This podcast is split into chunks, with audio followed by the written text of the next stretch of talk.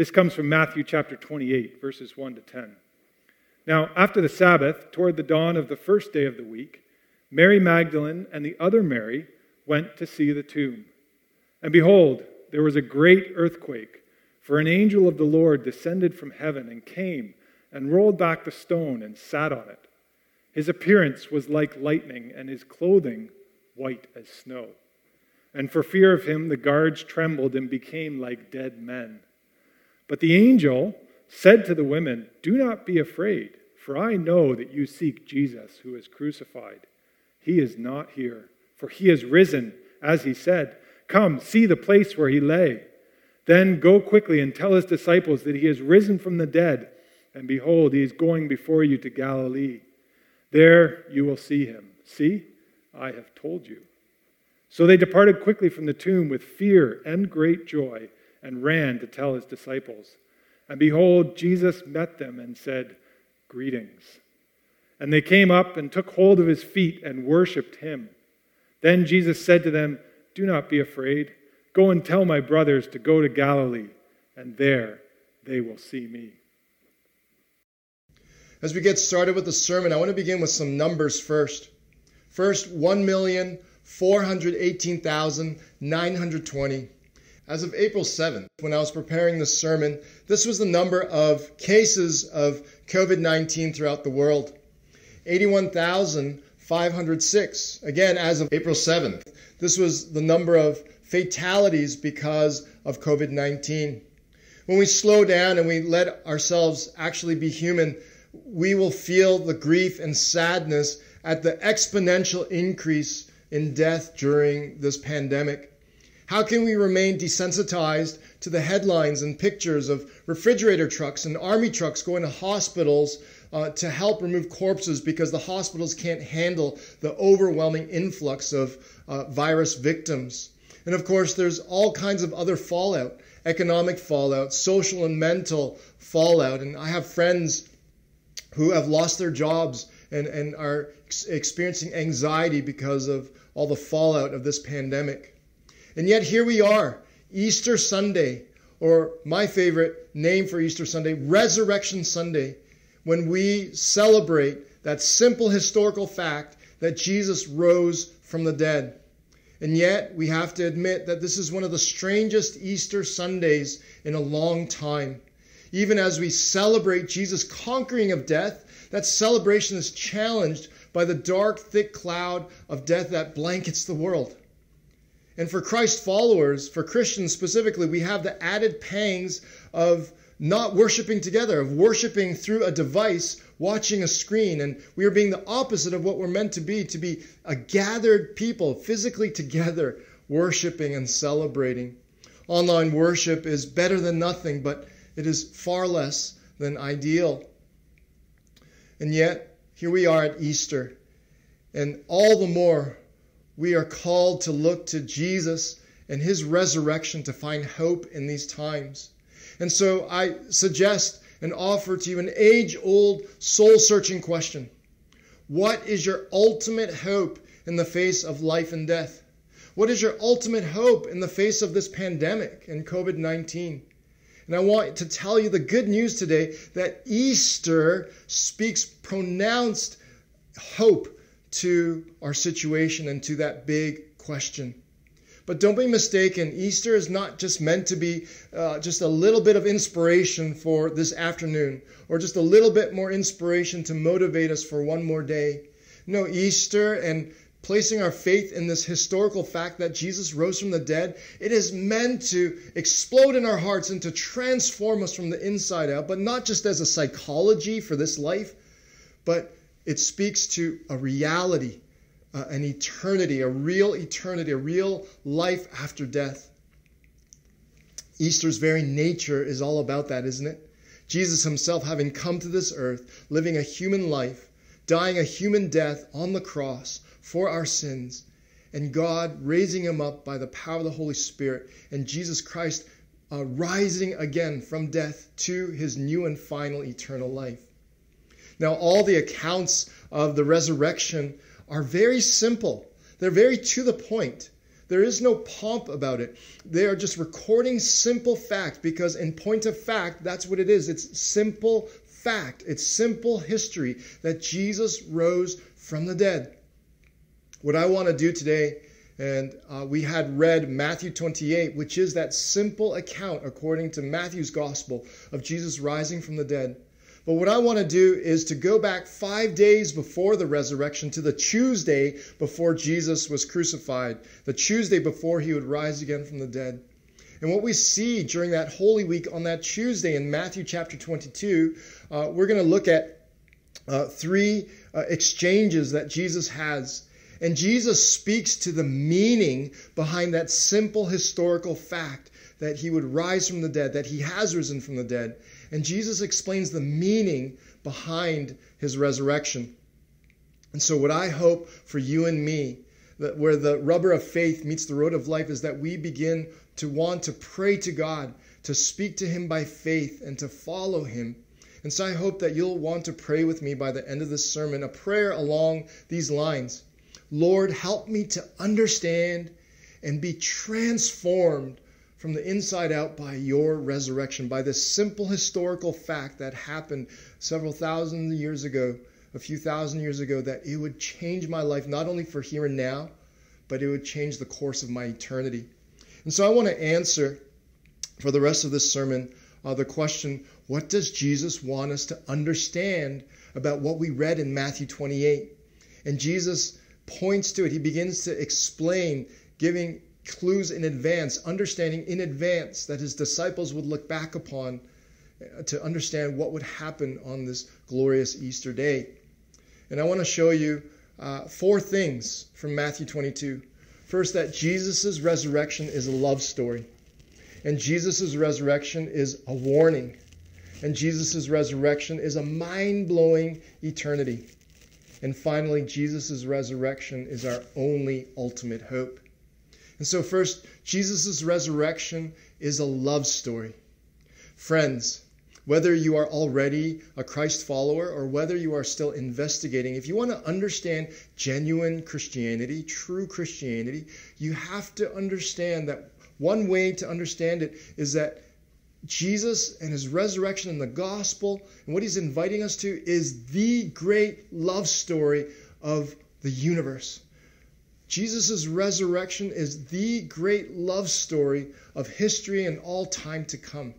And we see this metaphor being repeated all throughout Scripture. And here again in Matthew 22, in this first exchange on this Tuesday, we see Jesus offering this metaphor for his resurrection. We pick up at verse 1 and we read, And again Jesus spoke to them in parables.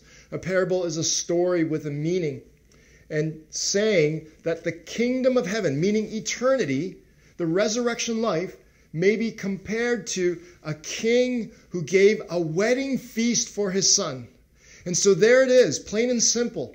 Jesus' resurrection, the kingdom of heaven, is like a wedding feast. It's a love story. And the king in Jesus' parable represents God the Father. And the son represents Jesus, who is the Prince, the Prince of Peace. And what we see in eternity is that God's longing is to see his Son, Jesus Christ, to be united with the love of his life. We know that the love of Jesus' life is his bride, the church. The church universal is every believer, every believer who has placed genuine faith in Christ in all time and finally, one day we'll be all gathered together and be united with Christ, our head, our King. And so Jesus explains that his resurrection is a love story. It's a story of a wedding feast and his wedding. And so Jesus goes on to tell the story Tell those who are invited, see, I have prepared my dinner. My oxen, my fat calves have been slaughtered, and everything is ready. Come to the wedding feast. Jesus is explaining that when we celebrate Easter, we're to be reminded of the invitation to be part of this story. And Jesus' description here of the lavishness of the Father in celebrating his Son's wedding and union with his bride, that God goes, just imagine 10,000 royal weddings on earth and the celebrations and, and the whole nine yards, all the delicacies and decorations and, and no expense being spared. What God is doing, Jesus is describing that God goes infinitely beyond that. That is this joyous of an occasion. And so put yourself in Jesus' shoes. Remember, this is his last week. This Tuesday is three days before he would be crucified on the Friday. And so Jesus is thinking of his impending death for the sins of humanity, taking our place on the cross. And he knows that he'll be forsaken by the Father on that cross. And so, even our Christ, he was looking to comfort in the face of life and death. And so, it's not surprising that as he explains his story and what he hopes to happen, this is a comfort for Christ to speak of what he hopes for, of how his story will uh, find its conclusion with this wedding feast in the very end. But another comfort for Christ, then, for this story to unfold this way, Jesus needs to believe that his Father will indeed raise him from the dead, that he'll be raised from the dead, and that his sacrificial love on the cross will be redeemed, it will be vindicated, and he will uh, surely be able to experience the conclusion even as he's telling this story to his listeners. So, for you and me, then, what does this mean? So what? I want you to imagine your favorite movie, your favorite movie. And behind every great movie, there's a great script. Behind every great script, there's a great screenwriter. But in every great movie, there are great actors who are willing to immerse themselves and even believe that they are the character that they are playing out. If you and I are to uh, experience all the benefits, the, the joy, the power, the hope of Jesus' resurrection, we as well need to immerse ourselves by faith to believe that we are the bride that Jesus is pursuing we need to see ourselves in this resurrection love story. And not just to pretend, but it can become a reality. It is a reality for those who place faith in Christ and his gospel. I want you to know that Jesus has been pursuing his church, his bride, through all time. And the invitation to this wedding feast still goes out. And so I love this thought. Jesus' resurrection means the ultimate love story is approaching its glorious conclusion a real and true happily ever after. Jesus' resurrection, that simple historical fact that we read in Matthew 28 that happened uh, a few thousand years ago, it needs to remind us every time we celebrate this, every Easter, that this great love story now is approaching its glorious conclusion. Don't you want that? That's what Jesus' resurrection offers if we choose to accept his invitation. But even as Jesus is hoping for his own wedding feast, there's a sadness and a somberness to his love story because Jesus' resurrection is also a warning. It's a warning that we need to heed. Jesus continues to uh, tell the story picking up in verse 5, but they paid no attention, meaning those people that the invitations initially went out. And they paid no attention to this invitation to come to this wedding feast. And they went off. And now pay attention to Jesus' description of what they did. They went off, one to his farm, another to his business. And then there were those who were even antagonistic. And the rest, these antagonistic people, they seized the servants of the king and they treated them shamefully, even killing them. Now, this is an apt description because this, we, we are guilty of this even in 2020. We are, these people are so full of ourselves. We can become so full of ourselves, our busy lives, so full of this present life, monitoring our stocks, taking our children to the next extracurricular program, the next sports league, we can become so caught up with our jobs and, and our whatever pursuits in life, our vacations and so forth, that we completely miss out on God's invitation to the truest joy, the truest love story, the truest life. And so now we begin to see the warning aspect here. Jesus continues to tell this parable. And in verse 7, the king, the Father God, was angry and he sent his troops to deal with all those who initially rejected the, the invitation. And Jesus describes them, saying, The wedding feast is ready, but those invited were not worthy. Jesus is saying, and God the Father is saying definitively, this wedding feast will happen. Eternity will come. Everyone will one day finally pass from this life to the next. And this wedding feast will happen. Jesus will be united with his bride, the church, in eternity. I want to connect this to what's going on in our lives right now in these times of the pandemic. And there's a UK columnist, George Monbiot, who writes for The Guardian. And reflecting on the pandemic, he writes uh, this reflection We have been living in a bubble, a bubble of false comfort and denial.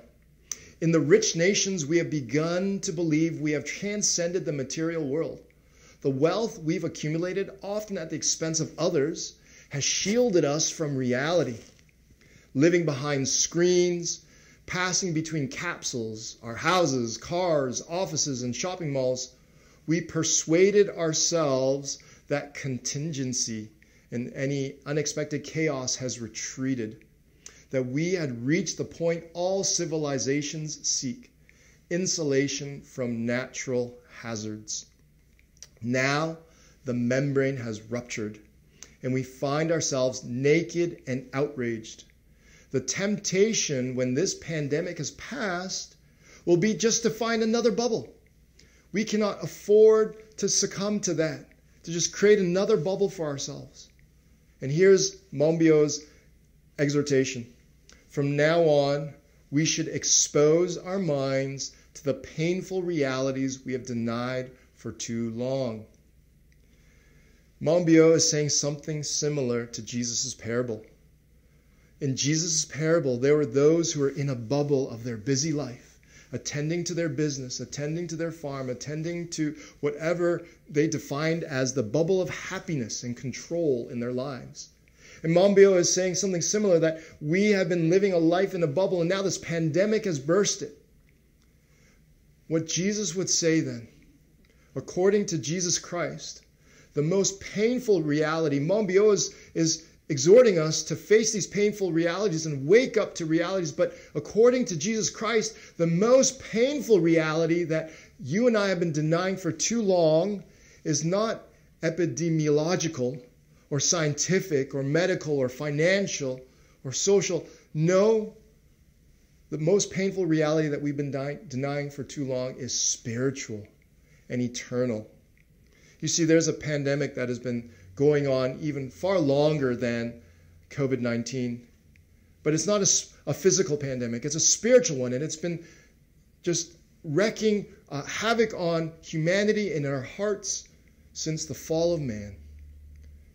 And it's sin. It's the spiritual virus of sin. And we need to wake up to this painful reality. There's a warning in Jesus' love story and Jesus continues to unfold this warning. Let's continue to read his parable here and picking up in verse 9. And so now he wants to go out and extend this invitation to everyone and everyone. And so the story continues Go therefore to the main roads and invite to the wedding feast as many as you find. And those servants went out into the roads and gathered all whom they found. And I love that Jesus says it this way both bad and good. Do you see Jesus' uh, far reaching heart? It doesn't matter your moral record. It doesn't matter your past. It doesn't matter your skin color, your ethnic background, your culture, your socioeconomic demographic, both bad and good. Everyone and everyone is invited. But here's the warning then, as Jesus continues to tell the parable in verse 11, but when the king came in to look at the guests, he saw there a man there was a man who had no wedding garments. He wasn't properly dressed. And he said to him, "Friend, how did you get in here without a wedding garment?" and he was speechless. Then the king said to the attendants, Bind him, hand and foot, and cast him into the outer darkness. In that place there will be weeping and gnashing of teeth. For many are called, but few are chosen. I can't water down Jesus' words here. Jesus is saying in metaphor, he is speaking to this friend without the proper wedding garment being cast to hell. And we need to understand what Jesus means. We know that what Jesus means by the proper wedding garment is that we need to be covered in a righteousness to be acceptable in the presence of God, in the presence of this king. And so, this garment, concretely speaking, is to be covered by the righteousness of Christ by faith. To be able to be willing to assent intellectually and to believe from the depths of our heart that we need Jesus and his work and what he did on the cross, taking our place as a sinless sacrifice. And as we place our faith in Christ, his righteousness is our garment. It's what covers us and makes us acceptable and uh, uh, just to have permission to stay in this good eternity, to partake of this wedding feast. Friend, every Easter is not only a reminder of this great love story, but it serves as a warning. The fact of Jesus' resurrection, that simple fact that he rose from the dead, it warns us of an eternal reckoning to come. We've all been invited to this wedding feast. And all the more, there's a specific warning here for those who call themselves Christians. But if our word and conduct and from the sincerity of our hearts, we are not seeking to follow Jesus, it doesn't mean that we're going to be perfect. We are certainly going to stumble and fall. But as long as there is that, that longing in our hearts, that humbleness to continue to cling to Christ, and to be longing for His grace, in need of His grace to pick us up every time.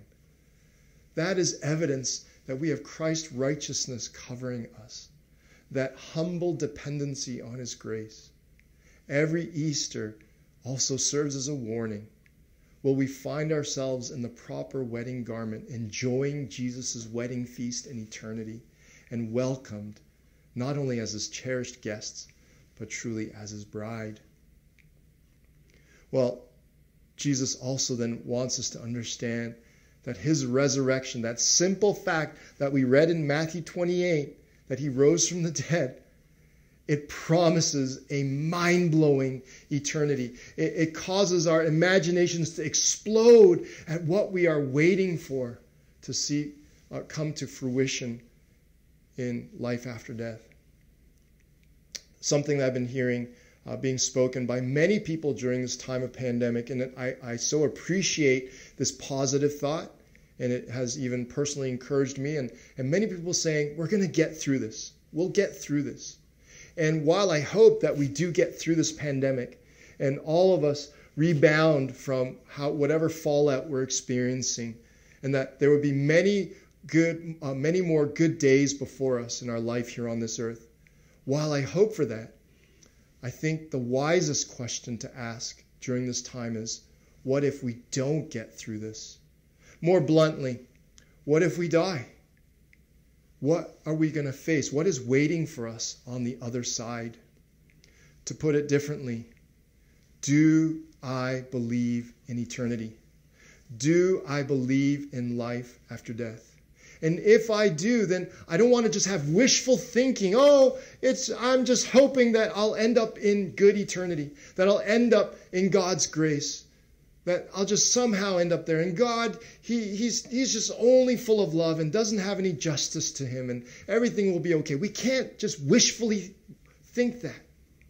We need to know truly what lies for us, and we need to seek a revealed truth. We need to look to Christ. And, and so here on that Tuesday, there was another exchange. After the story, another religious political group called the Sadducees, they didn't believe in the afterlife. They didn't believe in a resurrection. And they wanted to confront Jesus about this. And so, being cheeky, they uh, proposed uh, sort of a mind experiment for Jesus. And they said, and I'll just put it in uh, 2020 language. They said, paraphrasing, Jesus, okay, well, if there is a resurrection and someone during their life on earth that they were remarried seven times, then in eternity, in the resurrection, uh, who, which spouse of those seven spouses will they spend eternity with? And Jesus, he is so simple, so straightforward, and I love his answer. We pick up in verse 29. But Jesus answered them, You are wrong. You are wrong. Don't you love that? Jesus gets right to the point, puts them in their place because he knows the truth and he explains to them, Because you neither know the scriptures, meaning we can't just make up our own ideas of eternity. We need to look to a revealed truth. And, and that's what a Christ follower believes that the Bible, from Genesis to Revelation, that God has inspired these 66 books and, and orchestrated them coming together in history, and that they are God's revealed truth. We don't have to speculate anymore because God has provided this revelation. And Jesus says, You need to study the scriptures. And you don't know the power of God that he can actually raise people from the dead. And so notice in verse 30, Jesus says, For in the resurrection. The resurrection then is a synonym for eternity. It's a synonym for the new world and our life in this new world, this recreated new earth and new heavens, what we sometimes call new creation. And so Jesus is affirming life after death. But I want you to notice what Jesus says next in verse 34 In the resurrection, they, meaning human beings, uh, Jesus' church, they neither marry nor are given in marriage, but are like angels in heaven. And so, just to bring it down to earth, what Jesus is saying is there will be no pleasures, no physical pleasures of marriage. The marriage bed and, and, and all the the pleasures of eros that uh, we speak of between husband and wife. And what that is getting at is this I, I want you to do a little mind experiment. And I want you to imagine and just build up for yourself. I'm giving you permission to be uh, self centered, self absorbed, self indulging, and just imagine the largest pile of all your deepest longings and your hopes and wishes, every material, physical, sensual wish that you would ever you could ever hope for. Make as large a pile of that as you can in your mind right now. And what Jesus is saying, this mind blowing reality of eternity that he is getting on when he says there is no marriage in heaven, what he's saying is that we will be experiencing a, a perfect life in perfect relationship with God and with one another. And your largest pile of longings, measured against life in perfect relationship with God and with one another as His church in the new world, is but a soggy, smoldering little matchstick next to the nuclear brilliance and beauty of a billion supernovas. Our appetites are too small. Our longings and, and definition of happiness is too small. That's how great and mind blowing eternity will be. And this is so relevant and needed in this time, is it not? As we have this blanket and this shroud of, of death over us as a global humanity. This past week, in the headlines, in addition to all the pandemic headlines, there was another sad passing. Perhaps you know the story of Jaxon Buell. And this past week, uh, as a tender five year old, he passed away. And he passed away from health complications. Uh, he was diagnosed in the womb with a condition uh, which would have him uh, be born with more than 80% of his brain missing and most of his skull missing, as you can see in the picture on the screen. Uh, but his parents uh, they are devout followers of Christ. They have placed faith in Christ and they hope in the resurrection. And they decided to still have Jaxon and uh, they gave him a fighting chance. And sadly, he passed away this past week. But listen to the parents' cry in this interview and speaking uh, to Jaxon. I love you so much, Jackson. I can't wait to see you again someday in your perfect form, running and laughing in heaven. This speaks to as well the mind blowing reality of eternity, the imagination exploding reality of eternity that we look forward to, that the simple fact of Jesus' resurrection points to. Not only will we be satisfied beyond our imagination, but we will be healed beyond our imagination. Every human being that has placed faith in Christ will be found in perfect form, in peak uh, bodily form, and, not only perfect relationship with God, but also just in perfect uh, body and doing life as we always meant it to be. And so think now, just extending that to the pandemic, think of all the real stories, the real people, the real loved ones of people who've passed away. And if they've placed faith in Christ, then we have a hope that we'll be reunited with them again someday. And so I have to be honest with you here. This hope is only for those who place faith in Christ. Look, I have real friends who have not placed faith in Christ yet. And when we've talked about this new world that Christ offers, and, and this honest truth that it's only for those who have placed faith in Christ, they, in sincere uh, words, say to me, Albert, I would rather spend eternity in hell with my loved ones than be separated then from them in this new world that Jesus offers. And I get it. I get why you'd be willing to say that. But what we need to understand, this is again a part of the mind blowing reality. And I don't say this simply, I don't say it belittlingly and, and, and, and without sadness in my heart. We need to believe that even being separated from loved ones who don't place faith in Christ, that, that the, the, the nuclear brilliance of a billion supernovas of, of being with Christ and being a part of his love story in eternity, it will eclipse, it will outshine that, that pain that we experience as we think of not being with our loved ones while we're here on earth and we try to imagine that and as painful as it is.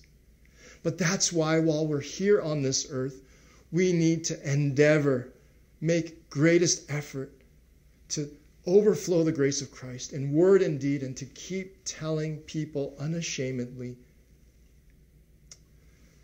And that's why we need to hope finally. We need to remember that Jesus' resurrection is our only ultimate hope. Look, on that Tuesday before Jesus' death and resurrection, we see another exchange after the Sadducees and the Pharisees, another religious political group. They come back to Jesus and picking up in verse 34, but when the Pharisees heard that Jesus had silenced the Sadducees, meaning Jesus affirmed there is life after death. And so now the Pharisees are interested, well, I want to enter that good eternity. Then what is God's requirement for me to enter that good eternity? So they send their smartest, their brightest, they send a lawyer from their uh, midst. And this lawyer asks Jesus a question to test him Teacher, which is the greatest commandment in the law? And Jesus said to him, and I love how the Heidelberg Catechism puts it. It's just a teaching tool uh, in church history, a wonderful set of questions and answers about the Christian faith. And question four uh, poses the same question as this lawyer What does God's law require of us to enter that good eternity? And Christ teaches us in this, this in summary in Matthew 22 verse 37 to 40, where what we just read, and Jesus says, You shall love the Lord your God with all your heart and with all your soul and with all your mind. This is the greatest and first commandment, and a second is like it.